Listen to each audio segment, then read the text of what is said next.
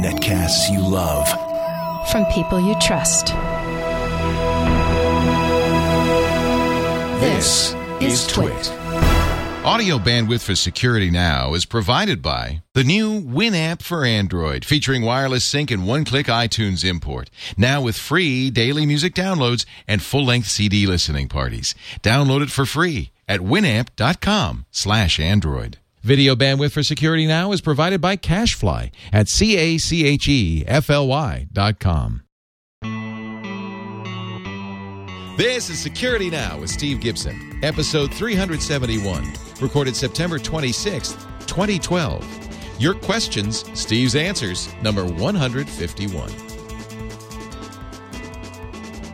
It's time for Security Now, the show that uh, protects you and your loved ones and your privacy and all that jazz online with this guy right here, our explainer in chief, our security guru, Mr. Steve Gibson of grc.com. Steve was, of course, the guy who uh, discovered spyware in the first place, coined the term spyware, wrote the first anti spyware app. He's also the author of SpinRite, the world's best hard drive maintenance utility, so he's an expert on hard drives. And joins us every week. I don't really need to introduce you, except there may be some new people in here listening. We welcome you all. I know that we do get new people Oh, from yeah. time to time. I think probably there's a there's that we have certainly we have people who are dedicated longtime listeners, but there's also some churn. There's people who get busy and sort of drop off the rolls and and new new people coming along. There was a question that I selected today about SSL authentication and man in the middle stuff and I thought, well, you know, we've discussed it, but I, it keeps coming up. And so that says to me it's an important issue and it's worth giving it a little bit of time. And I always try, even for the people who believe they they know this as well as I do and very well may, try to come up with some new information even when I readdress things that we've talked about before. So I think I have that. And boy, we had a busy week. Some weeks not so busy. This week, lots of fun stuff to talk about. Um, of course, two days after we recorded last week's episode with Mark Russinovich, um, which we got a great bunch of great feedback about, by the way. Everyone really enjoyed having Mark on. So uh, that was neat. Um, two days after that, Microsoft did release a formal patch for Internet Explorer, which they pushed out through, you know, this is an out of cycle patch they pushed out through their Windows Update facility. So we were talking about this this bad vulnerability that IE had, and at the time there was only the the little Microsoft Fix It deal that would shut that down. But and and um, you know and wait no i'm confusing myself that was different this one they, they were recommending the the um an enhanced experience security that, that that EMET deal which it turns out didn't really close it down very well. So the only real advice was uh, don't use ie so they as a consequence of this and the fact that this was being actively exploited in the wild they pushed out an out of cycle patch. It fixed not only that but four other privately reported vulnerabilities. They they they wrote that the security update resolves. Actually, I'll paraphrase. The security update resolves one publicly disclosed, which is the one we've been talking about, and four privately reported vulnerabilities in Internet Explorer. The most severe vulnerabilities could allow remote code execution if a user views a specially crafted web page using Internet Explorer. An attacker who successfully exploited any of these vulnerabilities could gain the same user rights as the current user. You know, blah, blah, blah. We've heard that all before. This update is rated critical for IE 6, 7, 8, and 9 on Windows clients and moderate for IE 6, 7, 8, and 9 on Windows servers. And that's because under uh, in Windows servers, the uh, Internet Explorer runs autom- automatically within a much more constrained environment, so it can do less damage there. And it, under no circumstances is IE10 affected. Actually, IE10 is not affecting many people's lives at this point. It's so not it's not out yet. exactly. Um, so uh, so that's been taken care of pretty quickly. However, uh, we will in a second be discussing. Well, let's jump to it right now. I'll, I'll do this a little bit out of sequence. Um, we have another massive Java exploit. What? Already? Yes. Yeah, well, Leo, that That was last a, week. this is a new week. so this is a this is a new one, not one you've referred to before. Never referred to this before. Jeez Louise. This is from uh, Adam Gowdiak of Security Explorations, and this is either their 50th or 51st exploit um, that they have found. Wow, they should they have a cake. They they they well, they ought to you know Oracle should be paying them. I you know it's like come on, Yeah. let's get this fixed. Um, okay, so this one is really significant because it affects all Java versions since five, which is the last eight years worth Wow. of Java, which is all of five, all of six, and and what we have so far of seven. And due to the the the back reach of this problem, they're estimating, you know, when you when you update or install Java, it brags about how it's in three billion devices, and then it you know goes Yeah, and yeah. tells you all the things. It's like in your shoes and Yeah. all kind everywhere. Um, so the estimate is due to the back reach and the depth of Java's reach, uh, maybe a billion users. Well, and people are- don't update their shoes very often, so the chances No, are you're you- running the old Java in there. You, uh, you exactly, Yeah. and you know you might get tripped up. Um, Nice, So- nice. uh, they, uh, so Adam wrote that the impact of this issue is critical. We were able to successfully exploit it and achieve a complete Java security sandbox bypass in the environments of Java SE 5, 6, and 7. Uh, Adam wrote that Security Explorations, his group, successfully pulled off the exploit on a fully patched Windows 7 32 bit computer in Firefox, Chrome, IE, Opera, and Safari. Although testing was limited to Windows 7 32 bit, Gowdiak told Computer World that the flaw would be exploitable on any machine with Java 5, 6, or 7 enabled. Whether now it's- presumably on those browsers like Chrome and Safari, it said, I would like to run Java now. Is that okay, right? Did it bypass Well, that? if your browser asks you, then yes. Okay. Now this is no, note also this is I've just uh, they were messing with it in Windows 7 32 bit, but also 64 bit Windows, Mac OS 10, Linux, and Solaris. So this is also cross platform. This is ba- this is you know a core vulnerability in the in in it's actually it's an exploitation of Java's type management. It's, not it's, like it's write once, exploit everywhere, as we said last time. Yeah. The beauty of Java. So last time they advised Oracle of a problem, Oracle ignored them for four months. And then we had that really bad zero day Java exploit as a consequence of or- Oracle sitting on their whatever they were sitting on for those four months. Um, they've advised Oracle. They've given them technical details. Um, they've they've given them uh, proof of concept code, and so we'll see how long Oracle takes to respond. Um, it's not clear whether what little has been divulged is enough for bad guys to go duplicate it, but we do know that it's in Java's type management. We know that it's been there for eight years. So eh, there's some clues. We'll see now who's first the bad guys exploiting it well oh the, the other thing that can happen we're seeing evidence as we talked about last week of of there being inventories of known vulnerabilities in the bad guys toolkits and they're keeping these vulnerabilities offline and doling them out as necessary there's a chance that the bad guys already know about this but haven't had an, op- an opportunity or a need for another java zero day vulnerability.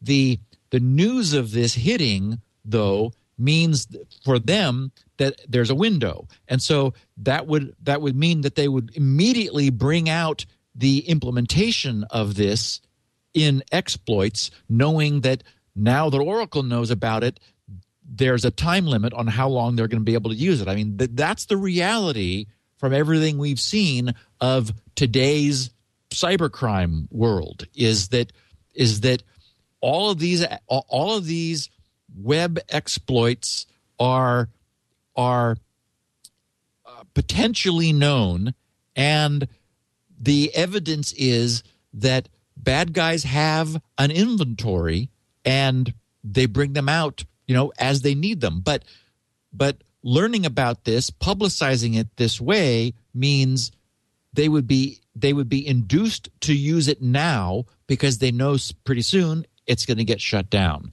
So you know does that don't, change don't, now that they do these uh, exploit kits?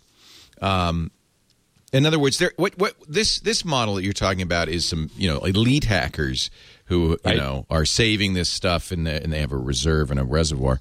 But it seems like many of these exploits, especially uh, exploits like this that are uh, that take place over the web, are just being uh, sold into kits, and so they're added as soon as they're discovered, they're added into a kit, uh, which bad guys buy.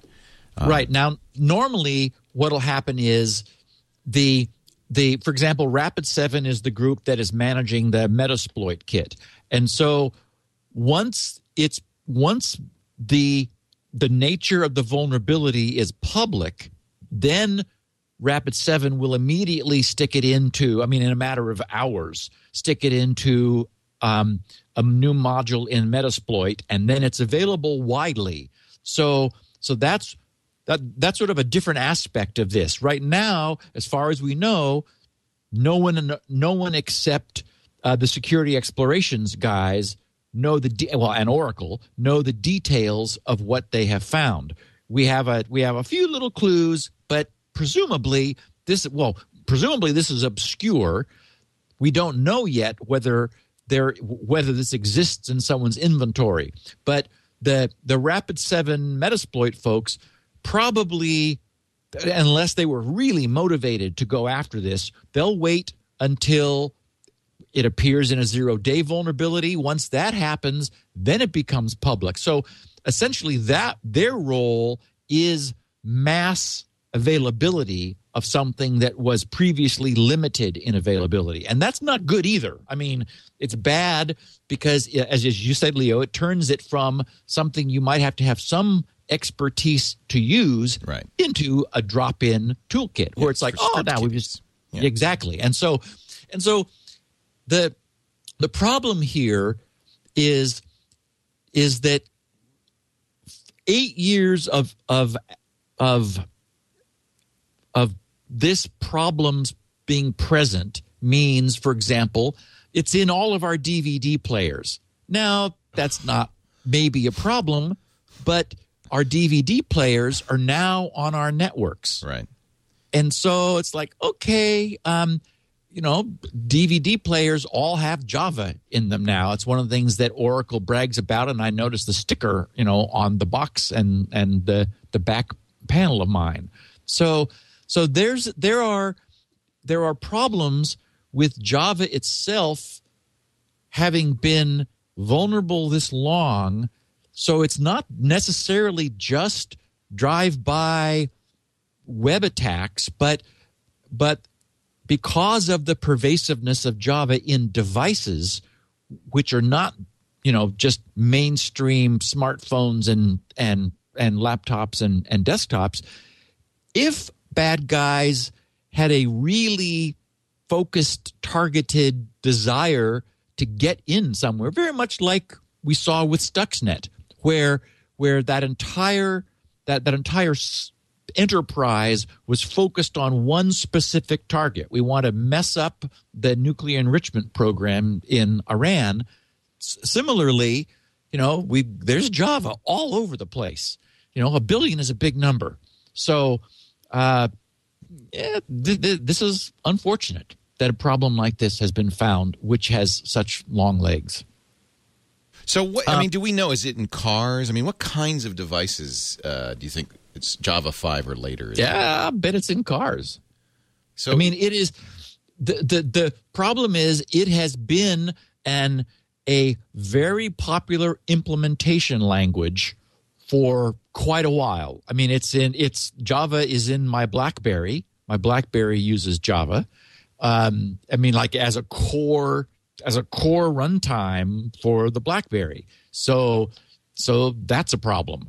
And you know, dishwashers and microwaves, and you know, it's just a it, it, it's it really is pervasive. It is it is in devices of all size and and makeup. Now, if bad guys can't get to the device by its nature, then that's not such a problem. Or if the device isn't isn't able to do any damage if it became exploited, Right. then that's But- not a problem. Yeah, and you, yeah, so your car's not online. On the other hand, having it hacked would be high risk uh, enterprise. Right. so, Right. Right. oy, oy. I think we probably haven't uh, seen Heard the, last, of yeah, yeah. yeah of this one. Um, as it turns out, the the guess that I had, which was actually not a big deal because it was pretty clear from the meaning of the acronym. We talked last week about the the the this year's follow on to the beast to last year's beast exploit. This one called crime from our buddies who hang out on the beach sipping umbrella drinks.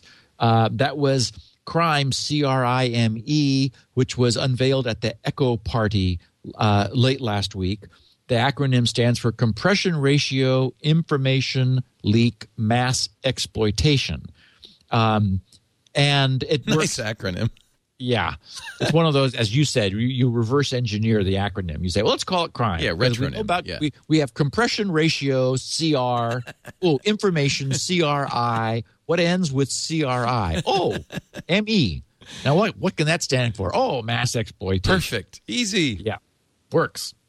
So, um, this essentially creates a serious problem for internet on the fly compression because uh, well and and so when i talked when we talked about this last week i talked about how there had been mitigation already put in place. Well what that turned out to be is chrome and firefox both immediately shutting down compression Chrome and Firefox were the only two browsers which were standards compliant enough, or you might say advanced enough, to be supporting the compression, the, the SSL TLS compression that is in the spec and has been, I think, since 04. It's been there for a long time. The idea being that that there is a specification actually in the SSL specification for for how the endpoints can negotiate and perform compression. Um, so that's at a that's at the connection level as opposed to at sort of at what you call the application level. At the application level, the server the the the, the browser can say independent of the connection i'm able to decompress using deflate and gzip for example. And then the server says oh good. We're going to save bandwidth by compressing those things before we send them to you since you've said you know how to decompress them. So that's that's at the application level or at the protocol at, at the at the http protocol level. It's also possible to do compression at a lower level down at the ssl link level essentially. So only chrome and firefox ever did that. They no longer do that as a consequence of what um, these guys found. Also SPDY used to do that. And SPDY no longer does that. Basically compression has been has been at, at this level has was immediately backed off of.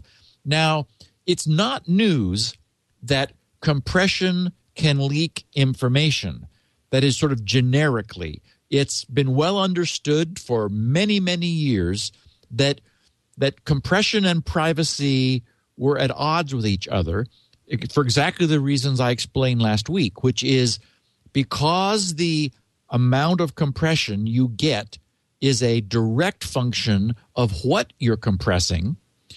If the bad guys have any control over what is being compressed, that allows them to probe for for what they don't know, what they don't have control over, which they're trying to determine.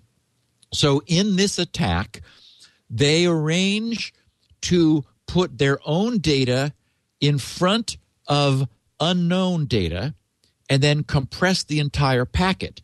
If what they're putting in front is very similar to what they don't know is behind, it compresses highly because the compressor sees that it's already seen something similar. So instead of instead of storing it again, it just points to what it's already seen. Thus you get the compression. So by by fiddling around with with injecting their own data in front of the the unknown, for example, cookie in the in, in an HTTP transaction, they're able with surprising efficiency. It takes about six transactions to deco- to decrypt one byte of cookie value. So doesn't take a long time. They're able to crack um, cookies which are being used for sessions and then hijack a session. So so it for the moment the industry needs to rethink this. Um, it's going to be necessary to add some protections if we in order to put compression back into our links compression is something we want it's a tremendously efficient especially when you're compressing like big web pages where there's just in a huge amount of redundancy you know you've got english in large large blocks of text you've got all that html um, uh, representation which is highly redundant you'd really i mean you get a huge gain in compression. But as we've seen, it's also possible. I mean, as we now know, that this was something that went from a theoretical problem in in information theory, like oh, compression and privacy are at odds, to hey, that's true. You know, here's how you use that fact, and these guys have. So, what's happened is the browsers have have all backed off of this in order to protect us so that the crime so we listeners users don't have to do anything. The browser manufacturers have already taken care of it. That this all got shut down before this went public so we're safe. And the problem is well understood very clear now and i would imagine at some point we will come up with some solutions. So you know really really interesting attack. Yeah no kidding. Yeah, just another one of these where clever. You know, it's very clever, and it's difficult to foresee these problems. But once they're made clear, we know how bad they are. A lot of news, um, I guess, grumbling maybe is the right term for an error message or a warning message or an advisory message that Microsoft's Hotmail began delivering since we last podcasted, um, people logging into Hotmail received a, a surprise notice that said Microsoft account passwords can contain up to 16 characters. and here's where it gets good. If you've been using a password that has more than 16 characters, enter only the first 16. Well, okay. Our users know what this means. It means they're not hashing, uh, right? Well, it means we don't know for sure. So here's what it could mean. I mean, 16 it, is a lot, so it's not like it's too short. That's my feeling too. 16 well chosen, wacky characters is more than enough. Yeah. So that really wasn't the issue. It's what does this mean about what's what Microsoft is doing. So so so what we know is that if that you're able to enter only the first 16 and log in even if you're if the password you had been entering was longer. So, passwords may have been stored in plain text, and now only the first 16 are being checked. And I'd be surprised if that were the case, but it's certainly possible. Remember that, you know, Microsoft bought Hotmail, you know, acquired it at some point um, after it existed. So it was run, but they rewrote it because it was running on Apache. It was a LAMP stack uh, app. True. And they True. rewrote it to work with uh, .NET. So they probably. Al- although in rewriting it, they, as far as I know, didn't force everyone Oh, to to revamp their passwords. so they must have maintained the system. That's right. They may have what they may have yeah, le- le- left that legacy stuff in place. So maybe they were stored in plain text, and now only the first sixteen are being checked, or uh, they may have been stored in plain text, and Microsoft recently decided to switch to hashing. Um, which with and look at the news. I mean, all of this leakage of plain text passwords. Imagine that that Hotmail had been in plain text and they said, "Oh, we got to hash these passwords."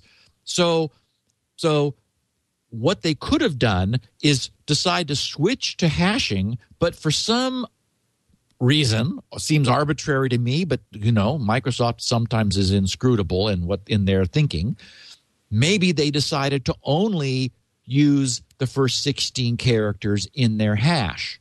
So that's a possibility. Or they were always hashing only the f- first 16 characters, and now Microsoft is just informing people. That is, they may have always been throwing more than 16 away and just decided, well, we ought to just, you know, I mean, the wording of this Microsoft account passwords can contain up to 16 characters. This feels to me like it's broader than just Hotmail. Like Microsoft's trying to, to like, you know, because they've got SkyDrive and they've got all these, you know, they're in general going cloud mode. So there are other ways and things that, that Microsoft's users will be logging in to. So maybe they're trying to unify this. And Hotmail was sort of weird compared to the way they were doing other things. And so they're trying to pull it all together. Anyway, It, it does have two factor, doesn't it? Or maybe not. I have to look. They've, you know, they're moving everybody to Outlook.com instead of Hotmail anyway. Right. BSD, by the way, not a lamp stack. My apologies. So what so what we do know is that it given their ability to log people in with only the first 16 characters, it could not be that the entire length of the user's longer passwords were being hashed because they would have a hash for the whole thing and there's no way then for by the virtue of the strength and power of hashing there's no way for Microsoft to to know what the hash would be for only the first 16 characters. So we we do know that they were not hashing the user's entire passwords historically. They were either in plain text or they were only they were only hashing the first 16 characters um, or you know they were always only doing that. They, they, they may have switched to that or they may have always been only doing hashing the first 16 characters and now just sort of letting people know don't, don't bother typing anymore. You're not getting any better security. I don't know. But people got upset. Um, also uh, there was a little mistake that was discovered in samsung phones. Yeah, Uh, uh, the GS3 that I use, as a matter of Yeah. fact. Yeah. Uh, so it's it was a flaw in Samsung's what they call their Touch TouchWiz software. So first of all, this is only Samsung phones and and not the pure Android phones. So like not the Nexus, um, only uh, some Galaxy S2 and S3 class phones were susceptible. Um, and in some cases, this depends upon which firmware version was running. Um, Samsung has since updated their uh, S3, the Galaxy S3 firmware to fix the problem, but some S2 models may still be at risk. Uh, and also, apparently, uh, uh, the Galaxy Ace and the Galaxy Beam are also affected. Um, uh, okay, so what's going on? the vulnerability is the result of the way the native Samsung dialer app handles what's called USSD codes and telephone links. USSD codes are special combinations of characters that can be entered in the keypad to perform certain functions. You know, those have Like- always made me nervous. Yeah, and it turns out that they just had a bunch that were not documented. Yeah. It's like, okay. So, and here again, this is just pure obscurity, which is never a good idea, especially when something is it's this simple. So these were like, you know, enabling call forwarding, accessing hidden menus on the device. And some of these are known. I mean, uh, when you yeah. do call forwarding, uh, you know, uh, Google Voice, for instance, will tell you what to enter. You know, the weird thing to enter. Yep. Um, and there, and there's also there's usually a, a, a service mode and things like that. Yeah. So on Samsung phones, turns out there's a USSD code for factory resetting the phone. Oh, and also presumably another one for nuking the phone's SIM card. Oh, since that's wow. been that's been reported to be oh. possible as well. Oh, my, so and there's no check. It just just does it. Nope.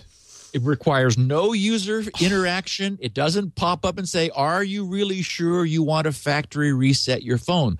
Who knows why they did it this way? They just thought, oh, well, no one will find out about it, you know, and maybe. And I'm sure it's you know, long and obscure, but that doesn't mean anything. No, no, no. Star pound zero six pound. That's it. yes, don't type that, anybody. Don't don't enter that into oh your Oh, Samsung phone. My goodness. That's all it is.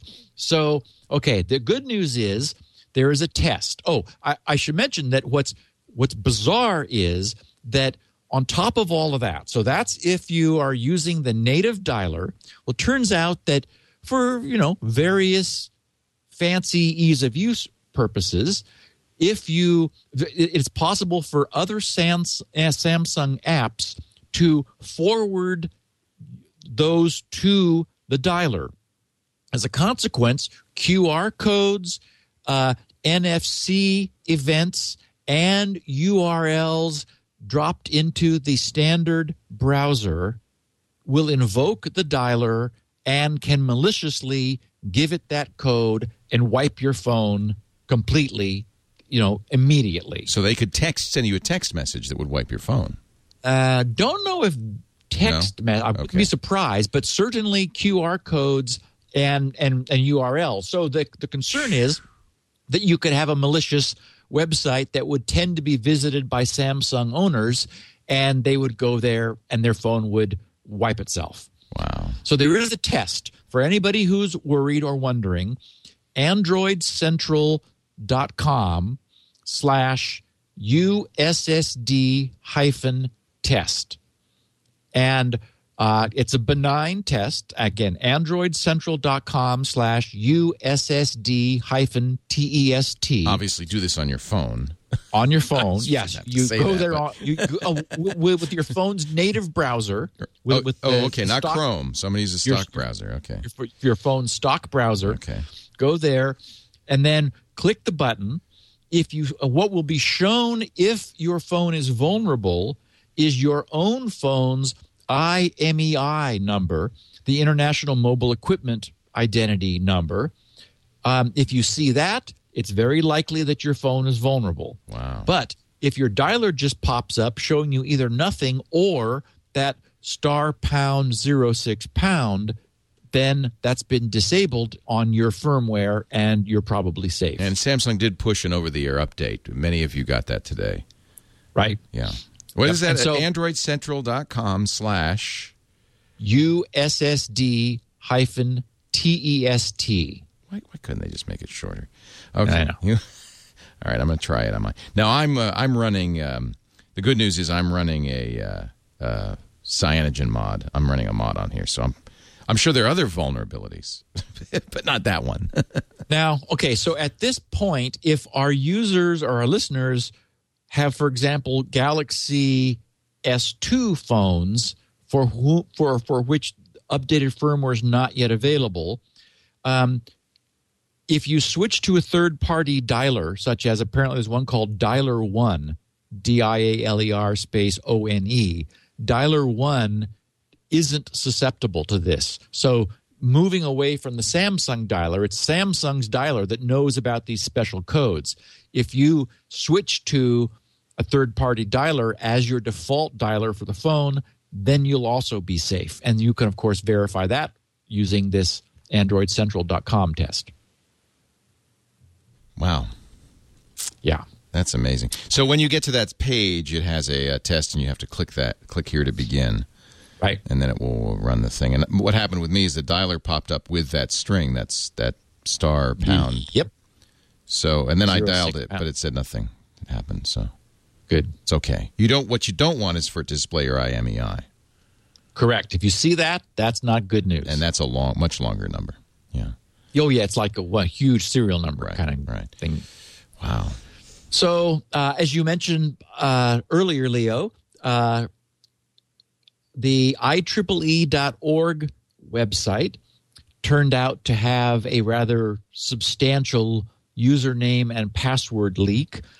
Um, a, a TA, teaching assistant at the University of Copenhagen, um, uh, Radu Dragusin, reported that he found 100,000 usernames and passwords stored in plain text that had been sitting for a month on a publicly accessible FTP server belonging to the Institute of Electrical and Electronics Engineers, the IEEE.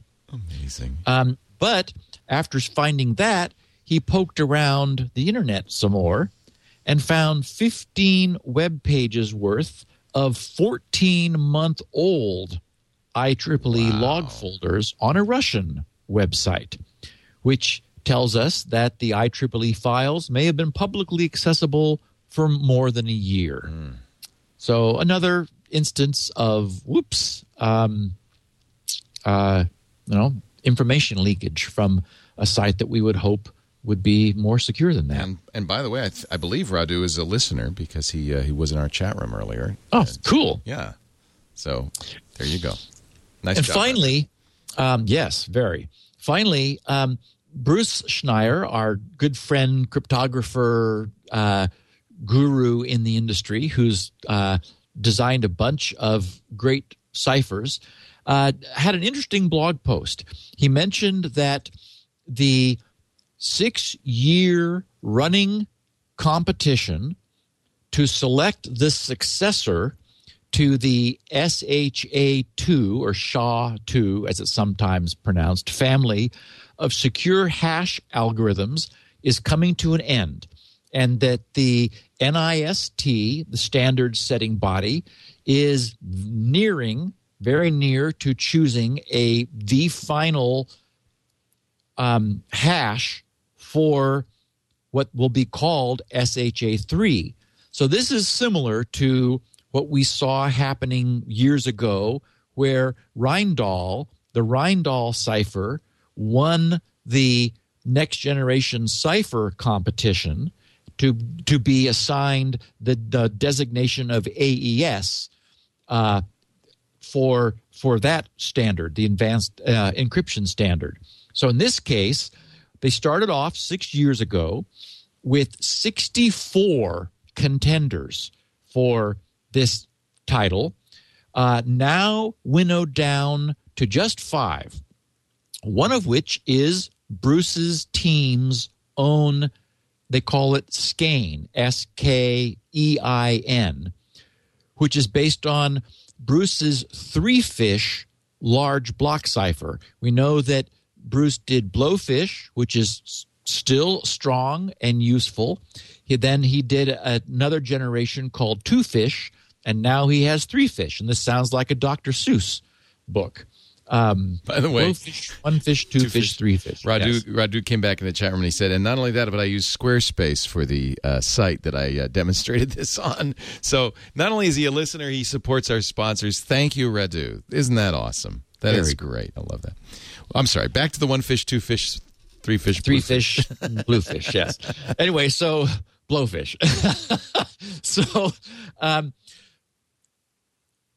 what happened was, okay, I, I, I okay, I, I should explain that Bruce thinks none of this is necessary, even even if his own if his own hash wins. He explains in his posting that six years ago, this competition was initiated for the successor to the SHA2 family because it was just assumed that with computers getting faster and crypto getting better and everybody being better at at understanding vulnerabilities and cryptanalysis, the assumption was made that the SHA2 family would not withstand the test of time. And he says, but six years later, SHA 512, which of course is a is a is a hash that gives us a 512 bit digest more bits being better. For example the SHA 256 is there and it's fine but SHA 512 he says is holding up extremely well. That is we don't need anything more. And so he points out that none of the five currently surviving contenders for the SHA 3 crown is enough significantly superior to really justify switching. He says some are faster, but not orders of magnitude faster. Some are smaller, but not orders of magnitude smaller. Um, and he said that when SHA 3 is announced, he's going to recommend that unless the improvements are critical to users' applications, that is, for example, if speed really matters or if size really matters, you know, there whatever it, this next generation is will probably be faster and smaller. So there is that aspect of evolution in our ability to design a secure hash function. That we have seen over the course of, of since SHA2 family was designed. He said, but unless those improve those improvements are critical, he's going to recommend that people stick with the tried and true SHA 512 at least for the time being, at least until there's some reason to move. So I thought that was that was interesting that uh, that what we've got now is holding up. Now, essentially, we'll have a assuming that NIST does pick some, I mean, or one, we'll have a successor sort of waiting in the wings that is ready to be deployed. And you might just, you know, go ahead and use it for new things, but absolutely no reason, as far as we know at this point, to stop using the existing SHA2 larger um, digest hashes because they're, as far as anyone knows, completely strong and solid. That's actually how rarely do you hear that? I know. Usually it's like, oh, they're broke. No, these work. They're yeah, not broken. I know. They work. Um, I, I got a note, a, a tweet from a listener of ours, Thomas Fors in Chicago, uh, who brought to my attention Adobe's release of a very nice looking new font for that might be of interest to any of our coding listeners. It's called Source Code Pro. And if you just Google the phrase Source Code Pro, uh, the first link is to their announcement, and there's a number of links there, uh, and it's very attractive. It's a they they did a um, a sans a source sans, which is a, a very nice sans serif typeface, but then the source code pro is a monospace typeface, meaning you know that it, it's every character is the same width, so that they all line up nicely. And they paid a, they paid atten- a special attention to um, disambiguating. That's one of my favorite words. I don't get to use it often. Disambiguating look-alike characters. So you know, for example, the numeric zero has a dot in its center um, at to help make it very clear that it's not a capital O uh, alphabetic. Um, so I just want to let people yeah, know. I like that. A- I tell you, because I have passwords that have zeros, big capital zeros and o, uh, capital O's and zeros in them, and I can never tell the difference. I like a font Yep. that'll let me know that. Yep, and like the number one and the lowercase L, Yep. those get confused, Yep. and yeah. So this is this is very nice. They they did a great job of making them extremely clear. Good. And then finally, we've talked about this before, but I, or actually relative to Nevada, but just yesterday, California joined Nevada in officially allowing autonomous self driving automobiles Yeah. on the roads.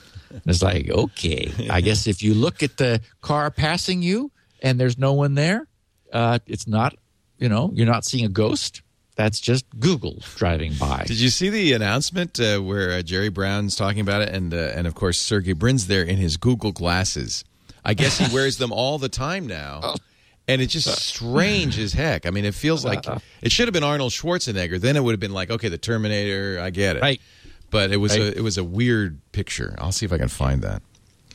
So um, the news is that Arizona, Hawaii, Florida, and Oklahoma, for some reason, are also currently considering similar legislation. I I I am curious about why Florida and Oklahoma and Hawaii and Arizona, but you know, Well, they they're the going for every state eventually. That's the idea. Yeah. yeah. Yeah. And I've been meaning to mention that I'm still on my stair climber reading uh, Kill Decision by Daniel Suarez. And oh, it is just terrific. He's great. So when you get through with Zero Day and um, uh, and Trojan Horse, Mark Russinovich's books, if you haven't picked up Kill Decision, I'm I'm just really enjoying it. It's just it's great writing.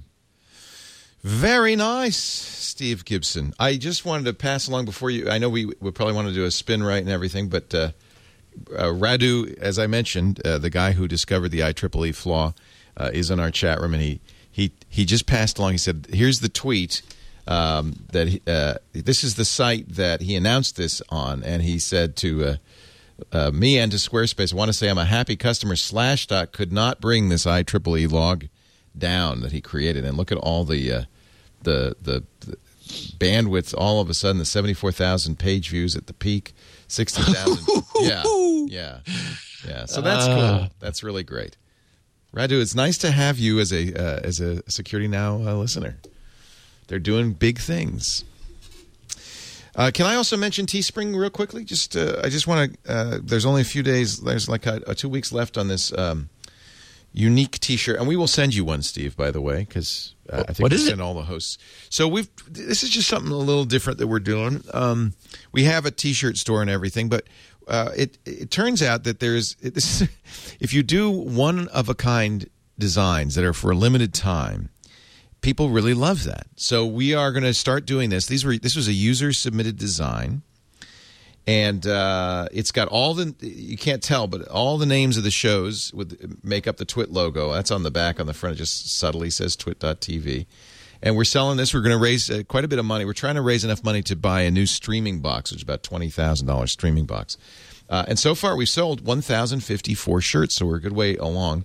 There are um, uh, a few. Let me see. It says here, sixteen days left, so a little more than two weeks left. If you want this shirt, Teespring, T E E Spring.com slash twit. And uh, we will be. We've reached our uh, goals, so we know we'll be printing them. You get uh, to choose between uh, two very uh, high quality 100% cotton shirts, uh, American Apparel and uh, Fruit of the Loom. So you get to choose, and we have all sizes. So this is what we're. Yeah, I think you can buy one in Switzerland. This, uh, I think, international as well. This is something we're trying a little different. This is a different manufacturer. They do very high quality silkscreen shirts, a little more pricey, um, but I thought I'd pass that along. Teespring, T E E S-P-R-I-N-G dot com slash twit. And I think we would love to do a Security Now shirt at some point. So uh, if you have a design uh, that you'd like to submit for a Security Now shirt, email uh, Glenn with two N's at twit.tv with uh, your design. And uh, we picked this one from a bunch of uh, user submissions, so it's kind of fun.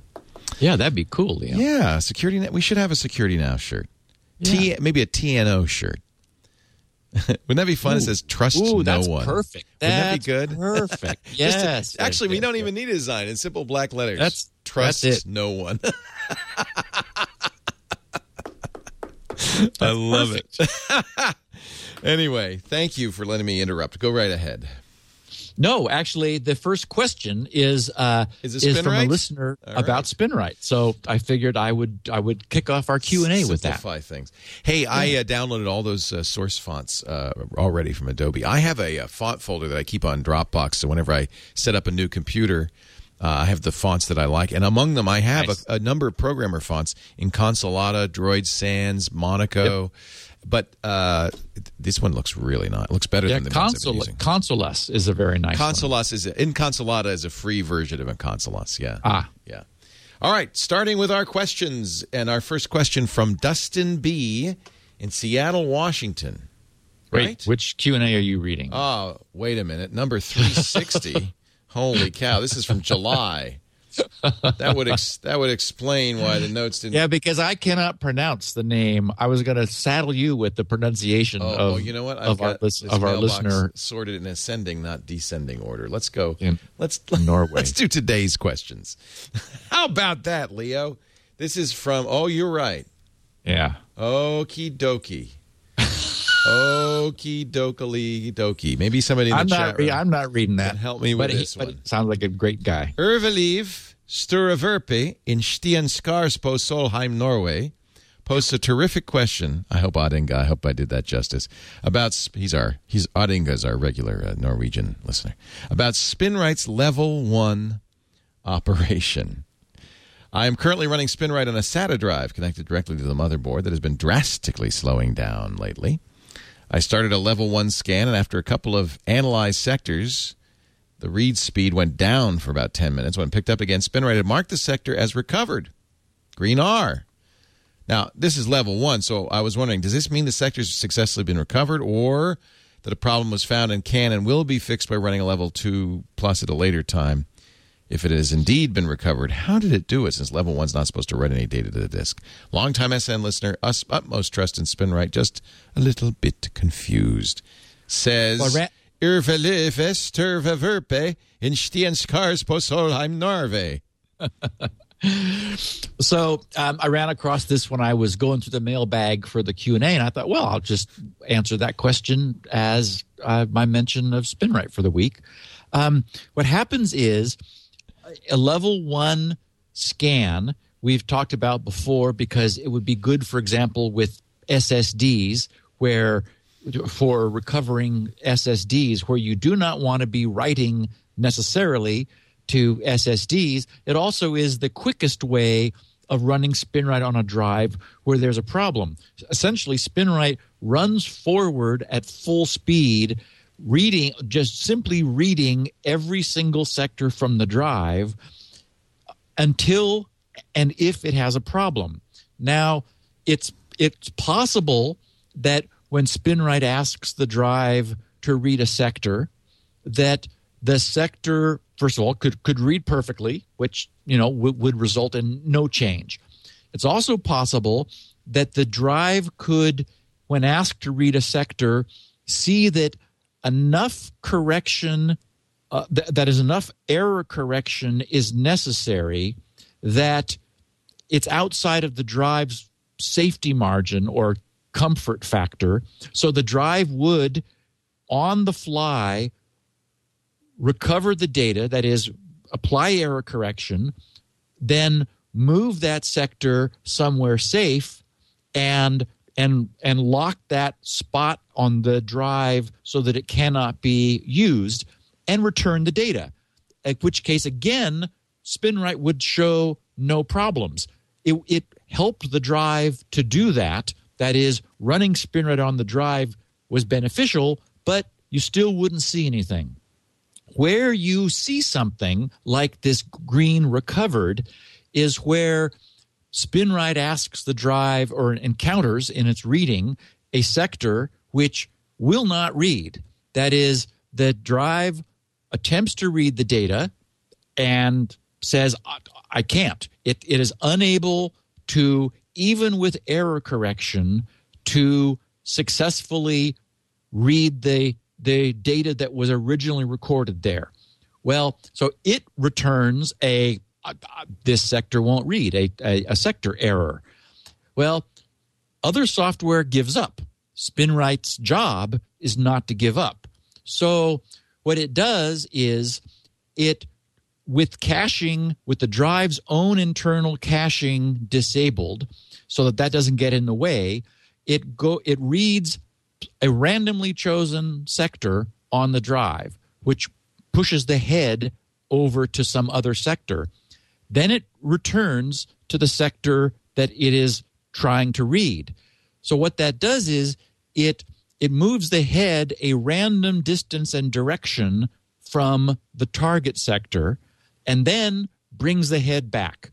So the chances are that that the head because it, we don't have zero friction, we have low friction and we have friction working together with the servoing going on, but the chances are the head will end up in a slightly different position.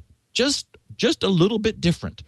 Or the the sector we're coming from will be rotationally in a different place. So we end up land we we end up getting onto the target track at a different location. So things have settled differently.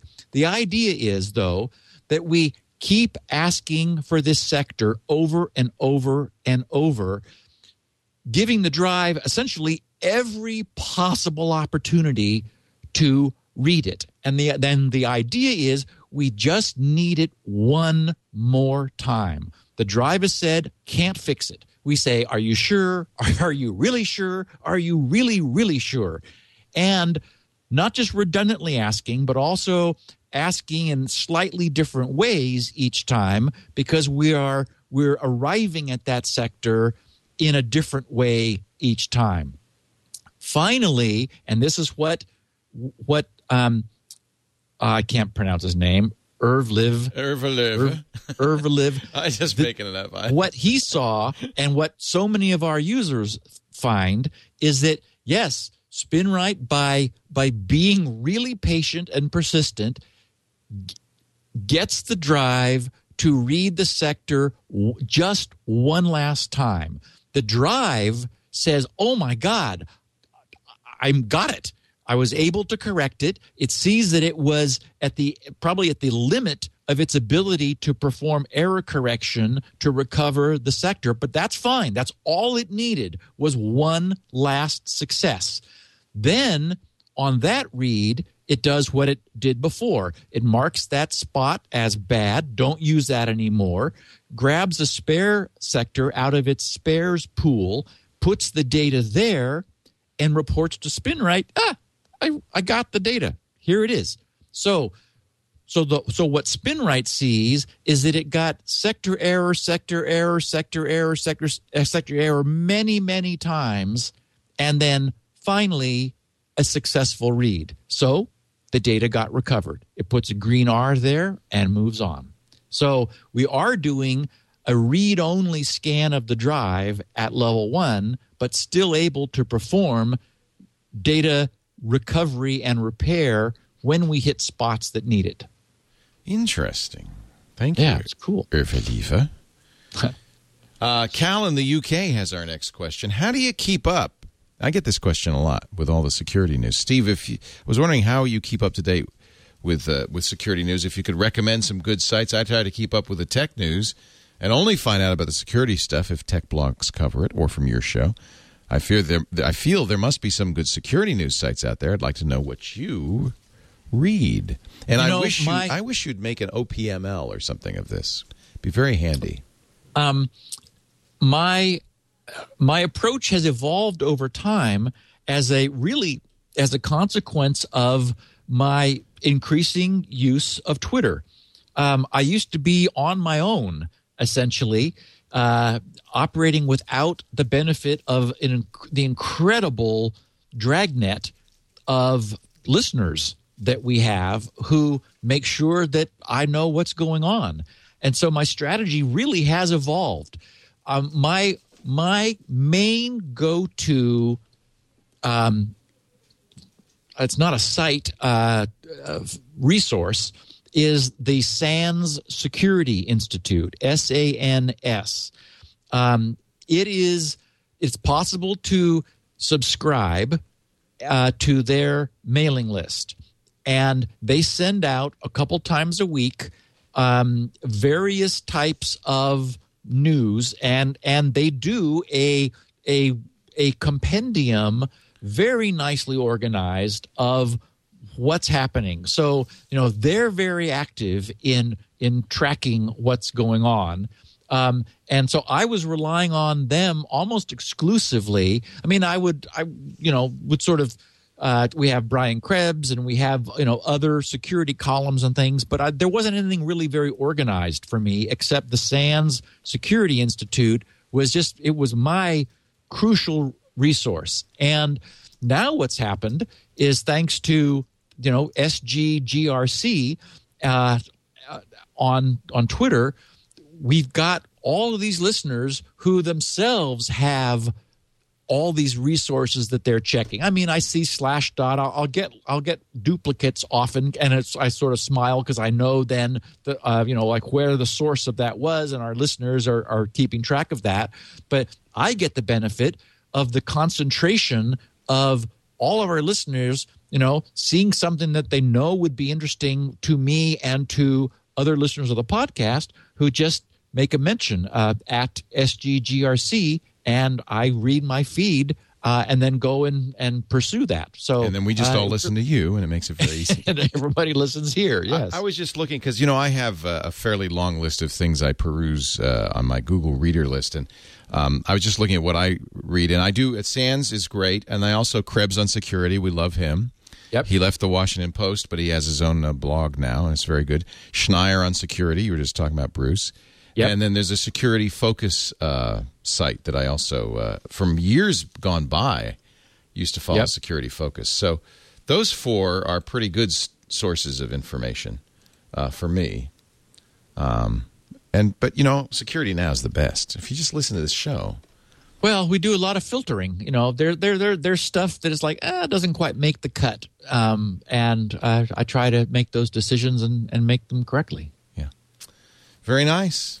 Always good to know. Mark in China has a problem. He's worried. Worried about man in the middle. Man in the middle. Could be a problem. He says, Stephen Leo, thank you for an informative podcast and elevating my status in the family to super geek and tech support hero. I admit to not understanding everything, but I eagerly listen every week in the hope that my IQ might increase. I'm an English expat living and working in China.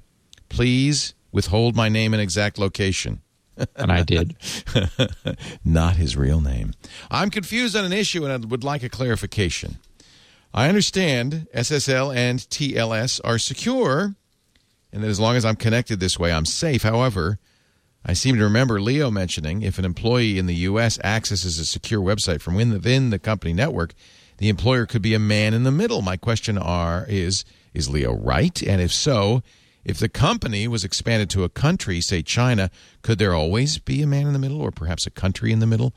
Am I confusing secure and non secure corporate men in the middle? Thank you for all the wonderful shows, all the hard work you put into every one. As a suggestion for a future episode, maybe you can enlighten your followers on the measures, length, scale, and complexity of nations who want to censor the internet. The politics don't interest me, the technical aspect does. And you know, that's timely because Iran just announced that it's going to do a private internet Yep. w- with no Google.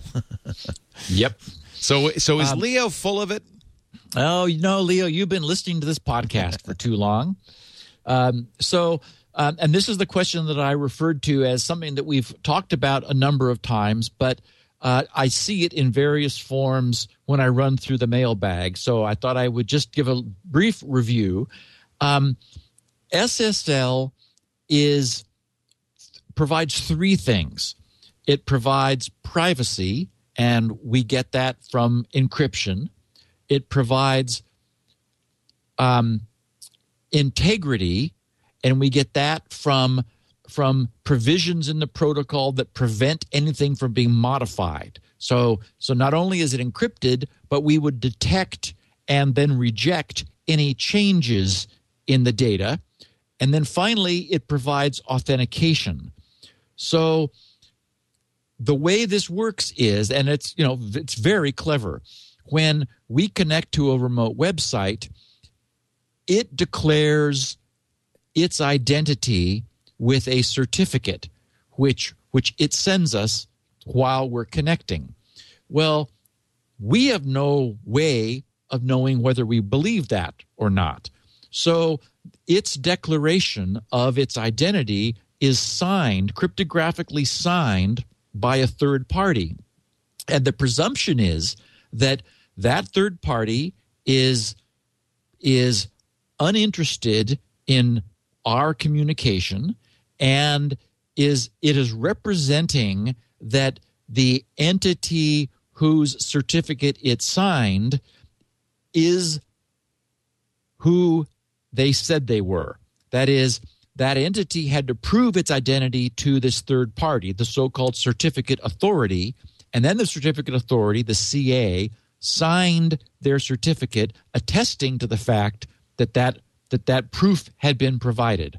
So when we receive the certificate from the website, we verify that the certificate has been signed by that certificate authority and we accept that authority's assertion. That is it's an it's a certificate authority that we trust. We meaning our browser and we. So how does that so that that all sounds good. How does that break down?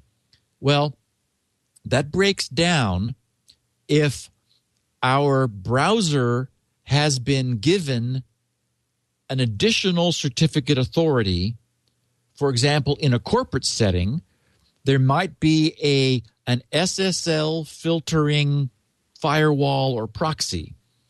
And the way it works is when our browser attempts to connect, for example, securely to Google, that connection has to go out from inside the corporation across the corporation's boundary with the firewall there. The firewall, instead of just passing the connection through as we would like for privacy, it accepts the connection on behalf of Google, which is not what we want. But what it does is, on the fly, it synthesizes a valid certificate and it signs it and returns it to our browser. Now, our browser would not normally accept a certificate signed by our corporation firewall. Steve, you're starting, Steve, you're starting to break up a little bit. I don't know what happened. Did the jitter just go through the roof there? I wonder if it's us. Oh. Question four, Mr. G. Question four is from Andrew Stevenson in Dorset, and he very kindly provides the pronunciation. Dorset, UK. Software firewalls, what's the point? A friend said to me the other day, Why do you run a software firewall when you already have a router? That's how they say it in Dorset. That got me thinking. And I wanted to hear what you thought about having a software firewall installed, uh, as well as having a router router, which contains NAT and firewall technologies. I personally have a desktop machine that never leaves the protection of my home network. I have a feeling that having a software firewall is a good thing in terms of security, as relying on a single form of defense is never a good idea. I also feel the fine tuning of a software firewall and an IDS, intrusion detection system, also makes me more secure. Also, that the software firewall is protecting me from other nodes on the local network, aha, rather than just incoming internet traffic. Exactly. Um, my feeling is that our software firewalls are unintrusive enough that they're just not a problem. Um, we have interfaces like the operating system has interfaces that allows it to ask for inbound to deliberately ask to allow inbound traffic when and where it wants and that the rest of the time having the protection of dropping packets which are not expected and are unwanted is a good thing i mean really a firewall sounds like a big deal. All it is is something that looks at some characteristics of data arriving on the wire and decides whether to pass it on upward into the computer or just say, eh, I don't think we need that. And so it's it's sort of impressive sounding, but in implementation, it's not that big a deal. So I absolutely feel that since it's not something that requires constant maintenance and tending, it's just not in your way any longer. I mean, I absolutely like the idea of operating behind a NAT router. That that kind of border protection makes lots of sense. And Leo, you said aha when you read his comment about protecting us from other machines inside our protected perimeter, which is a very good point. Many of the of the state of the art malware tries to look for local machines that it's able to infect on the LAN. So having our machines keeping their defenses up, essentially individual little islands which selectively allow data in, I think that just that that it makes sense to have a, a layered security model where local individual firewalls form another layer of protection. Is it enough to have just the Windows firewall, or do you want to go out and we? You were the guy who discovered and, and really promoted Zone Alarm way back when.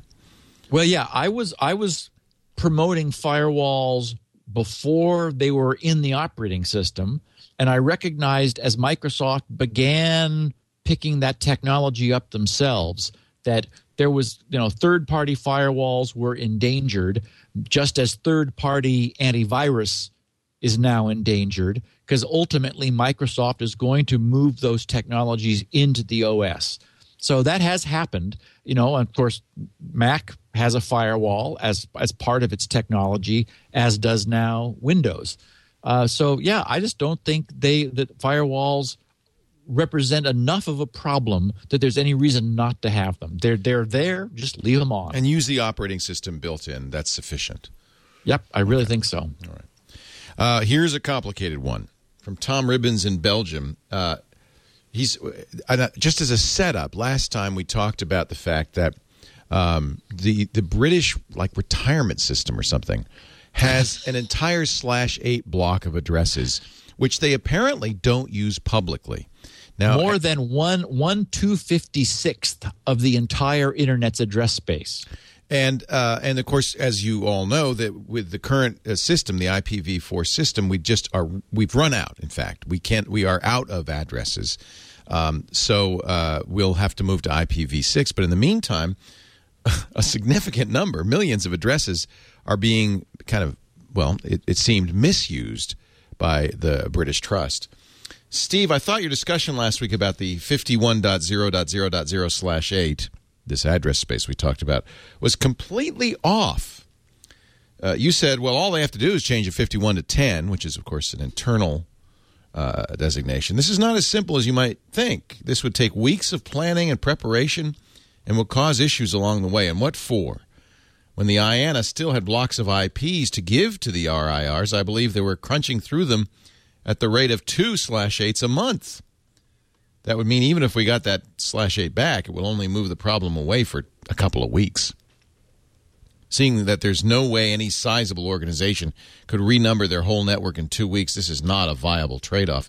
Even if we would find 10 such companies who could give back slash 8 blocks, and I think there are probably that many, it would still only help for another half year. You know, just I, as well as I do, that the real solution is IPv6, and that adoption will only happen when everybody is forced to adapt. It might cause a little mayhem uh, when it really will be absolutely necessary, but delaying it another year is not going to help a thing because we'll hardly be better prepared, as there's almost no incentive currently to do so. Tom Ribbons. I think he's right. Well, yes. Um, I guess the point was that there there is has there has historically been a huge amount of waste. Right. Because we thought, oh, 4.3 billion IPs. We'll never use all of those.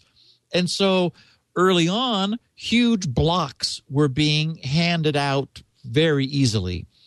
So so what the way I view this is is sort of a is a is is a struggle with tension excuse me with tension between competing interests and and uh, and you know the need to implement IPv6.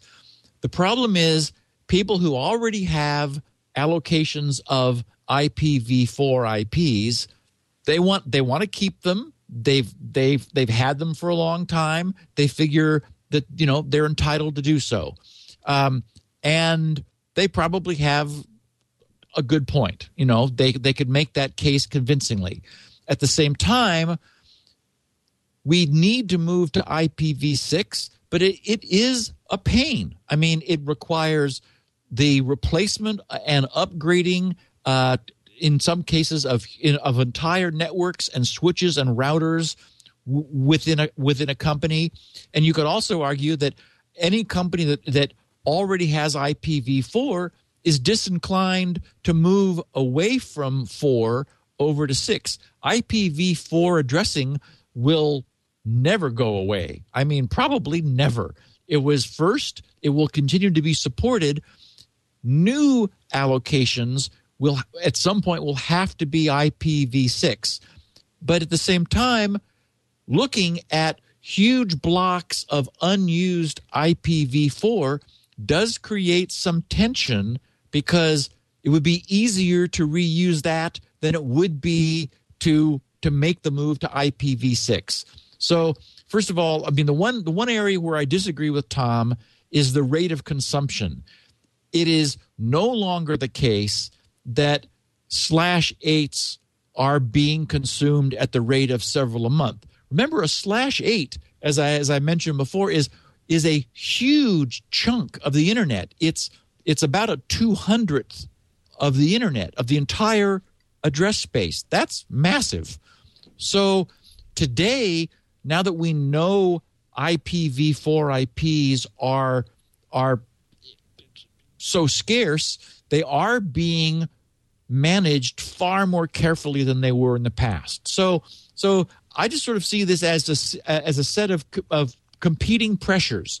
There is there is pressure to better use existing IPv4 space. There is pressure to move to IPv6 and and we are running out of IPv4 space over time. Yet people who have large allocations of IPv4 that they are not using, eh, there's some argument to be made for for for freeing some of that up to release some of the pressure.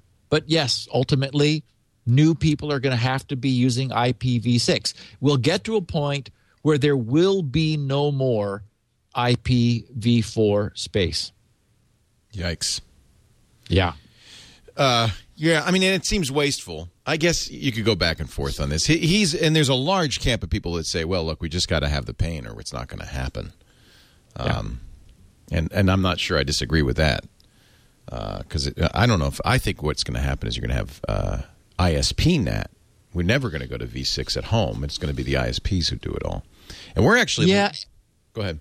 Well, imagine that a company said to another, a squatter, "We'll pay you X amount of money for a chunk of your IPv4 space that you're not using because it's easier for us and more more cost effective for us to do that than it is to move our infrastructure to IPv6.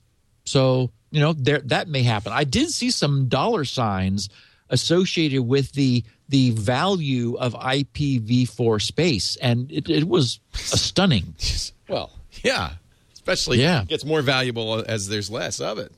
Yeah, I just think that what we, what we'll see is future, you know, like existing companies that have been around that have IPv4 probably get to keep it. Now, if they're offered chunks of money that makes it makes where it makes sense for them to move, well, maybe they'll choose to give up some. Yeah. But uh, but new allocations will probably be by you know by by by virtue of the fact that there won't be a choice will will be in IPv6.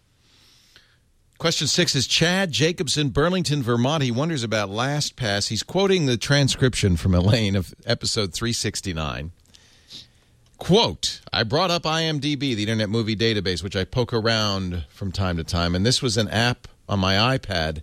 Same experience under Firefox, for example, in Windows, and it prompted me to log in with IMDb, Amazon, Facebook, or Google. And I thought, Amazon? What?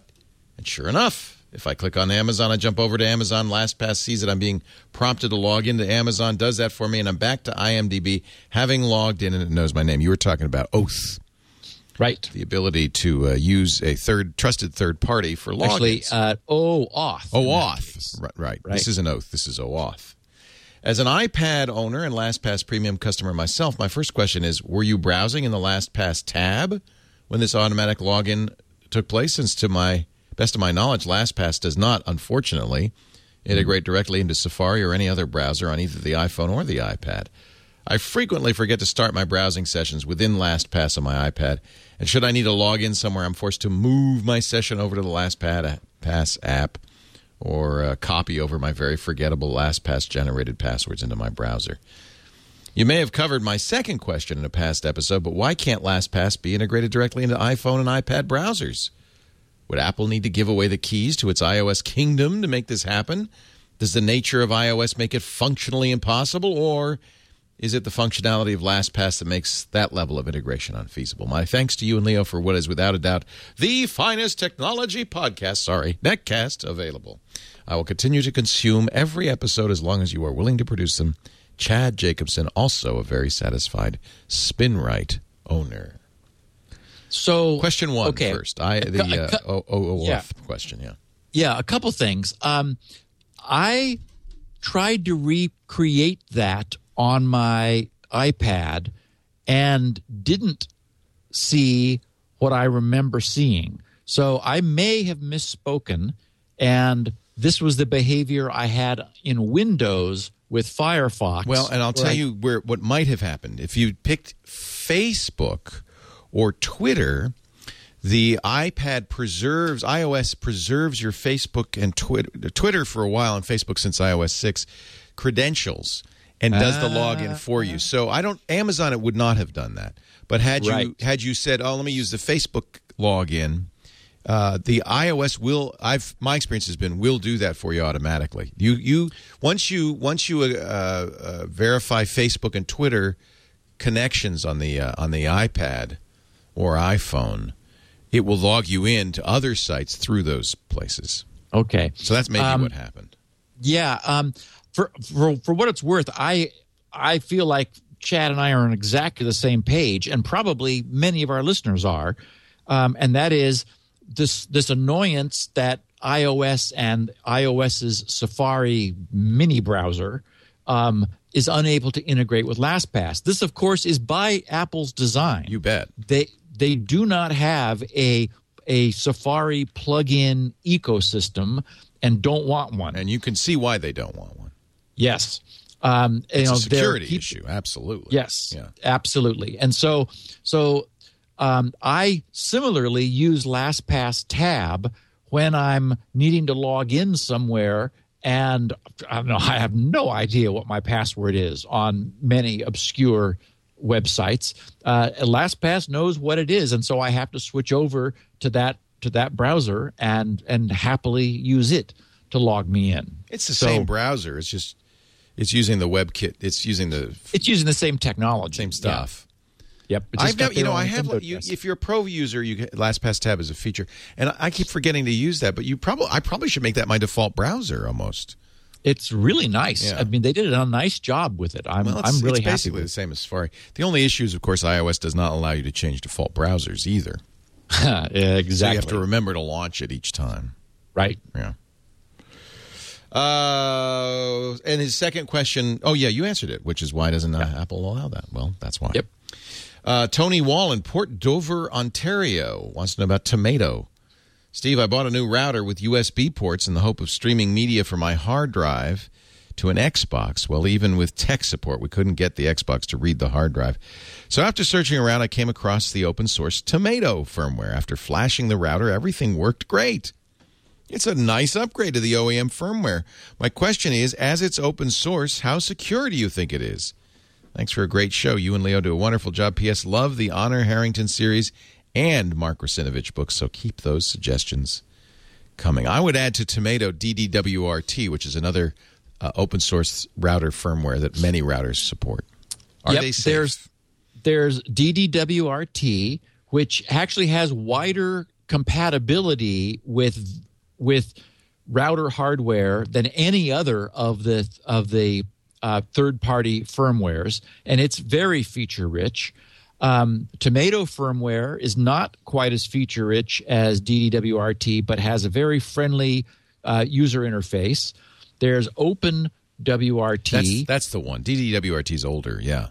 Open is the Um, new the new one. Yeah. Right, and it, and it's meant to be an open platform for add-ons. It does not have a native GUI itself, but XWRT adds one to it. Wow. Um, then there's Free WRT, which is a fork of Open WRT that's more sort of aimed at de- developer experimentation, but not so friendly. It's command line configuration only. Um, if you wanted to set up a public controlled hotspot, there's one called Chillifire, which turns a router into a for pay or free public access hotspot with the kinds of controls that you might want.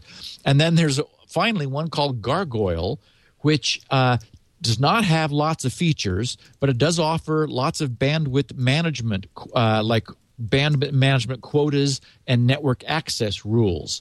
So, so there's there's a bunch of different um, firmwares available. It sounded a little bit like Tony hadn't encountered this before and wanted some assurance that, for example, Tomato, which is oddly named, uh, is a good one, and it absolutely is. You know, you and I, Leo, have heard about it for years and and, re- and and know of it and recommend it. So I would say you could absolutely use that and br- really any of those uh, with confidence. We uh, we Colleen put tomato on a lot of our uh, old Linksys uh, routers, and we do a know-how episode on how to flash your router firmware. I think we used uh, can't remember. I thought we used uh, OpenWRT. Anyway, um, Know-how three has that twit.tv slash kh, and episode three will tell you how to do it. Michael in Europe raises a very good point about a fundamental OAuth weakness and how someone might steal an unwitting person's logon credentials. Steve, while I'm sure OAuth is a great solution for Avid Security Now listeners, I'm worried about the millions of less tech savvy computer users like my mom who come across OAuth and get used to it.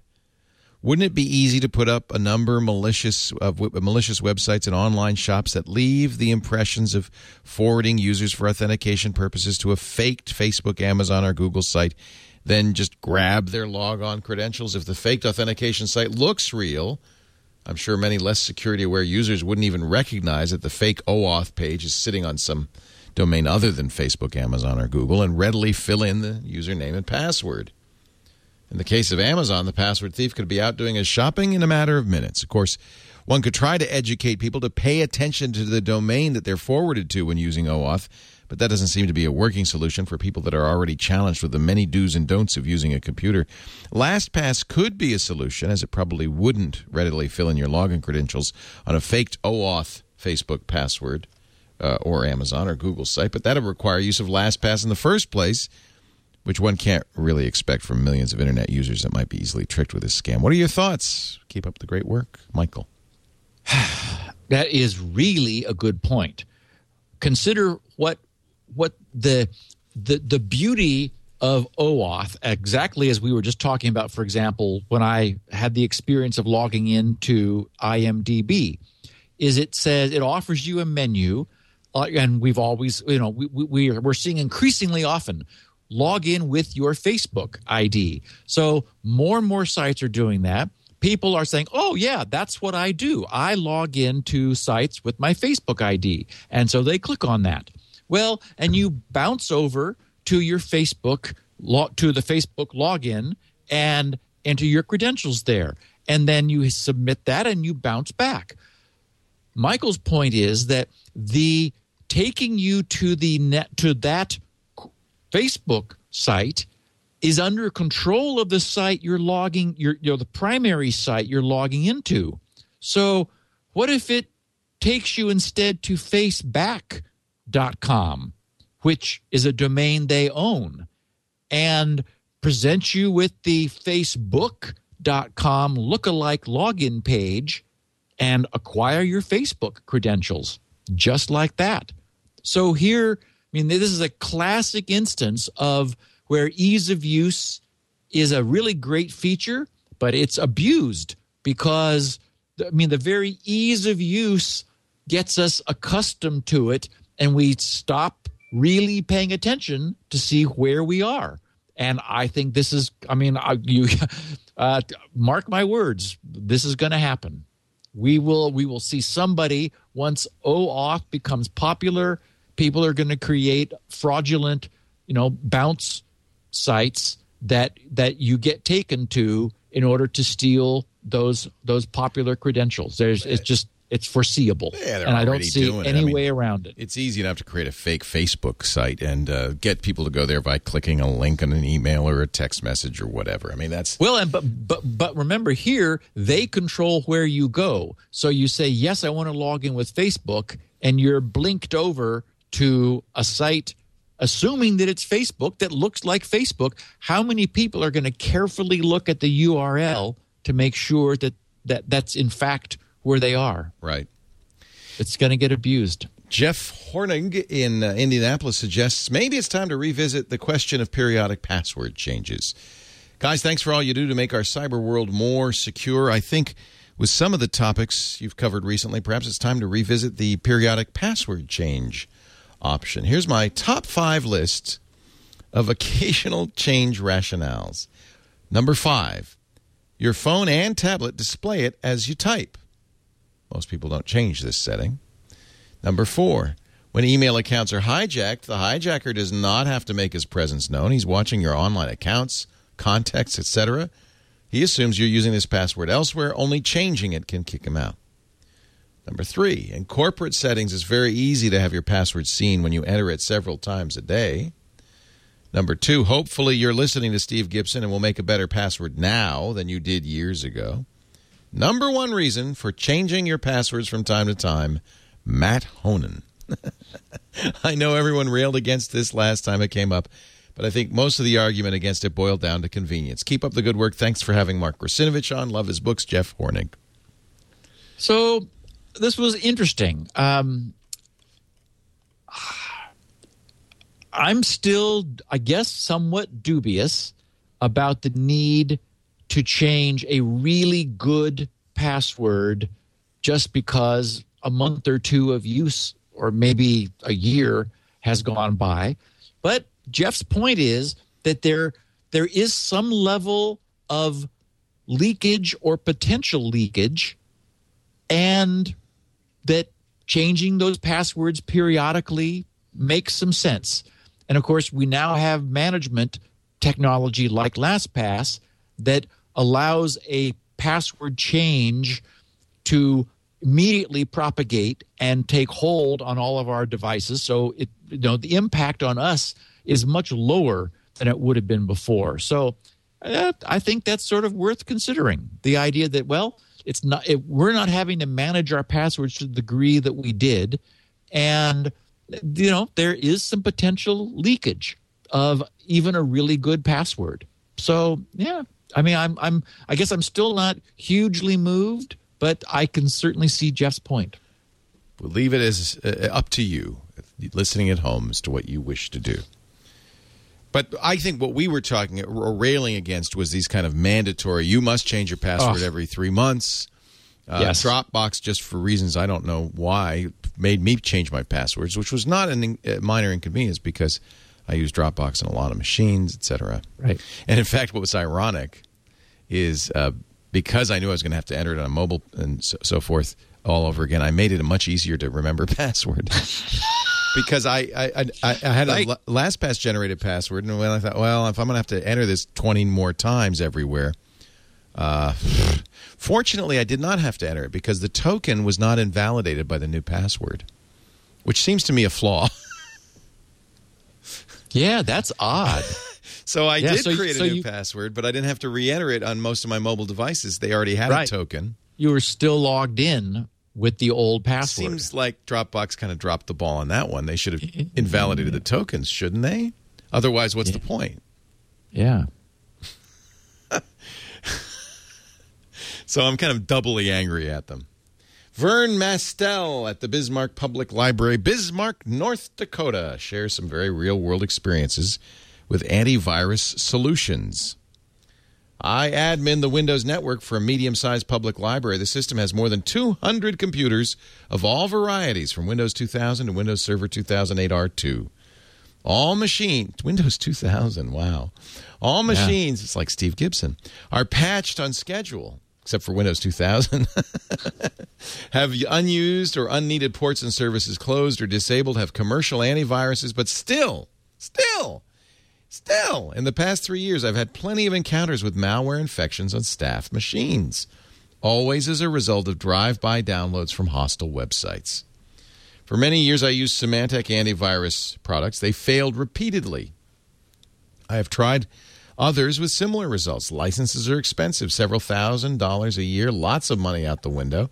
I've taken the opportunity when faced with compromised machines to test all the various malware detection and removal tools I could get my hands on. My success rate with this approach is zero, 100% failure. Usually the tool finds nothing wrong when it could actually be run. And uh, when it did, it was unable to do more than simply scuff up the malware. That's a good way of putting it. It was like shooting a pistol at a tank. I always end up formatting and reloading the computer. I no longer waste my time testing. I simply go directly to the wipe and reload. Of all the different software products we have on our computers, antivirus, anti malware products are the only ones I can't actually test. Sure, mm. I could feed EICAR files to the AV, but that's hardly a definitive test. Out in the real world, my real world, it's a total bust. I read all the published test reports about how well the commercial products work, but I no longer believe them because I've never been able to reproduce the results. I cannot get a list of websites, say 10 or 20, known to be malicious, and then use sacrificial machines to test the functionality of the antivirus anti malware. Instead, I'm just burned over and over. I've contacted all the major anti vendors about this. None of them will cooperate. Trust us, our products work. That'll be 2250 please. And by that I mean 2250 bucks. Oh, and yes, we do take credit cards. Here's a challenge for you. If you were in a situation, how would you test an antivirus product? Thanks for listening. He's got a good point. No, you know, you, you can't test it in the wild very effectively. I mean, you can only test yeah. it, uh, you know, with with these fake. EICAR is a kind of a synthetic test. It's a yeah. a virus bundle, which all the yeah. all the anti malware companies know what's in there. So, so always, they make sure they pass that they're, test. They're going to pass that one. Yeah, I, I, I mean, I really sympathize with Vern. I remember there was a period when a good friend of mine, uh, who's really at the expert level with computers, you you, you met Bob when we oh, were yeah. up in Oh yeah, yeah, yeah. Um, he he just got a bee in his bonnet once because some friend of his got their machine infected, and he was determined he was going to remove this malware and I and he just kept calling every couple hours and and you know asking what I thought and asking if I'd heard of this file and so forth. And I mean, he really knew Windows inside and out.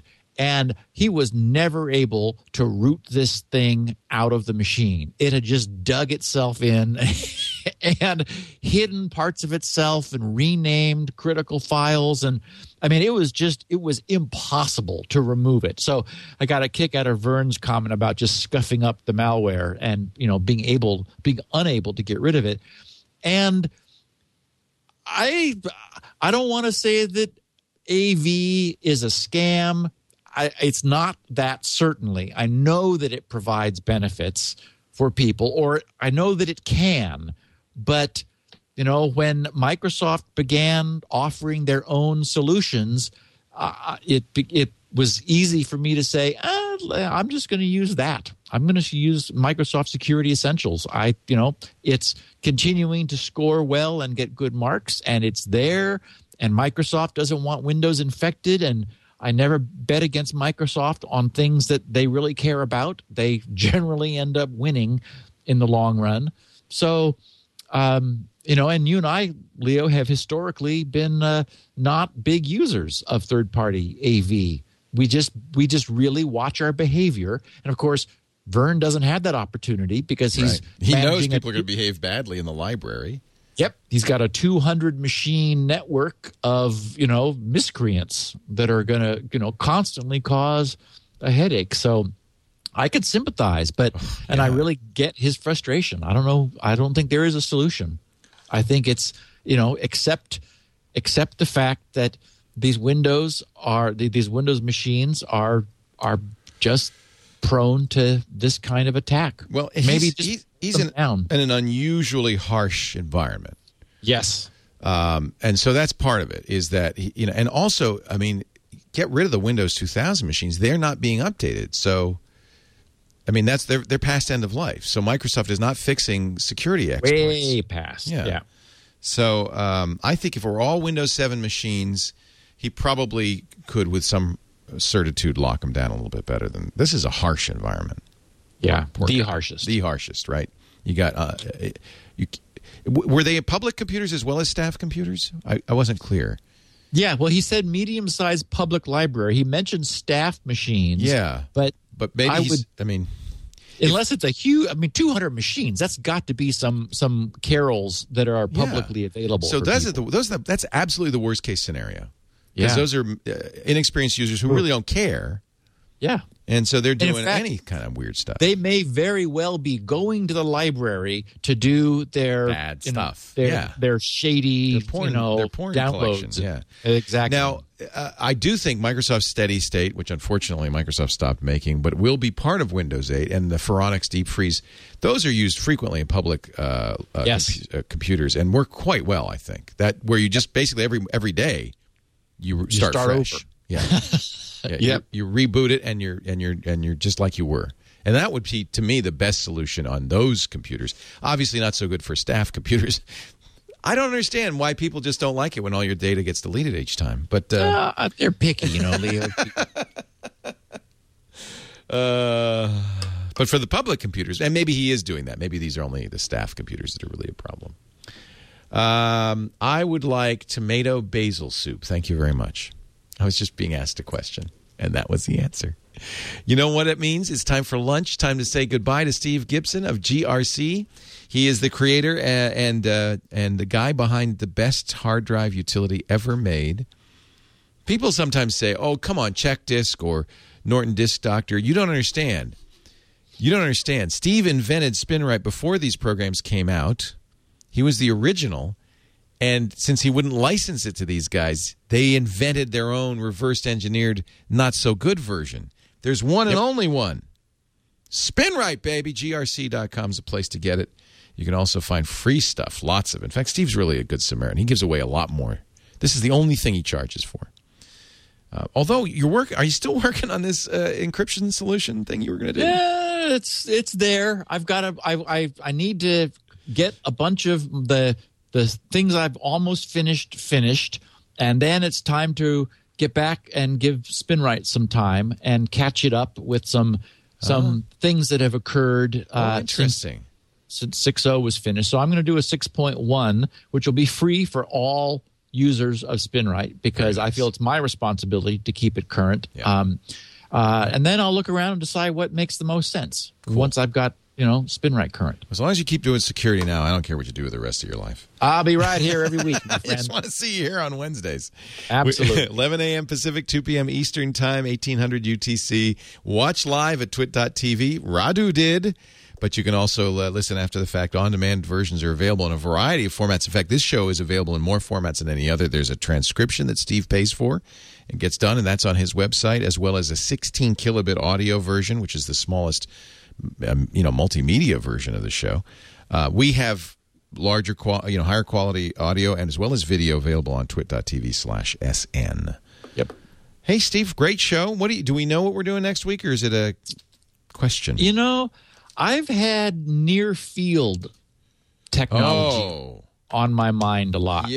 yeah So I think we need to talk about uh, the the technology of near field because it's it's you know being adopted in phones and in laptops and it makes me nervous. So let's uh, maybe take a look at uh, whether that's justified. Very timely because nfc well apple decided not to put it in the iphone but it is in m- increasing number of android phones. It's in my galaxy s3 and i got it in my blackberry. Yeah.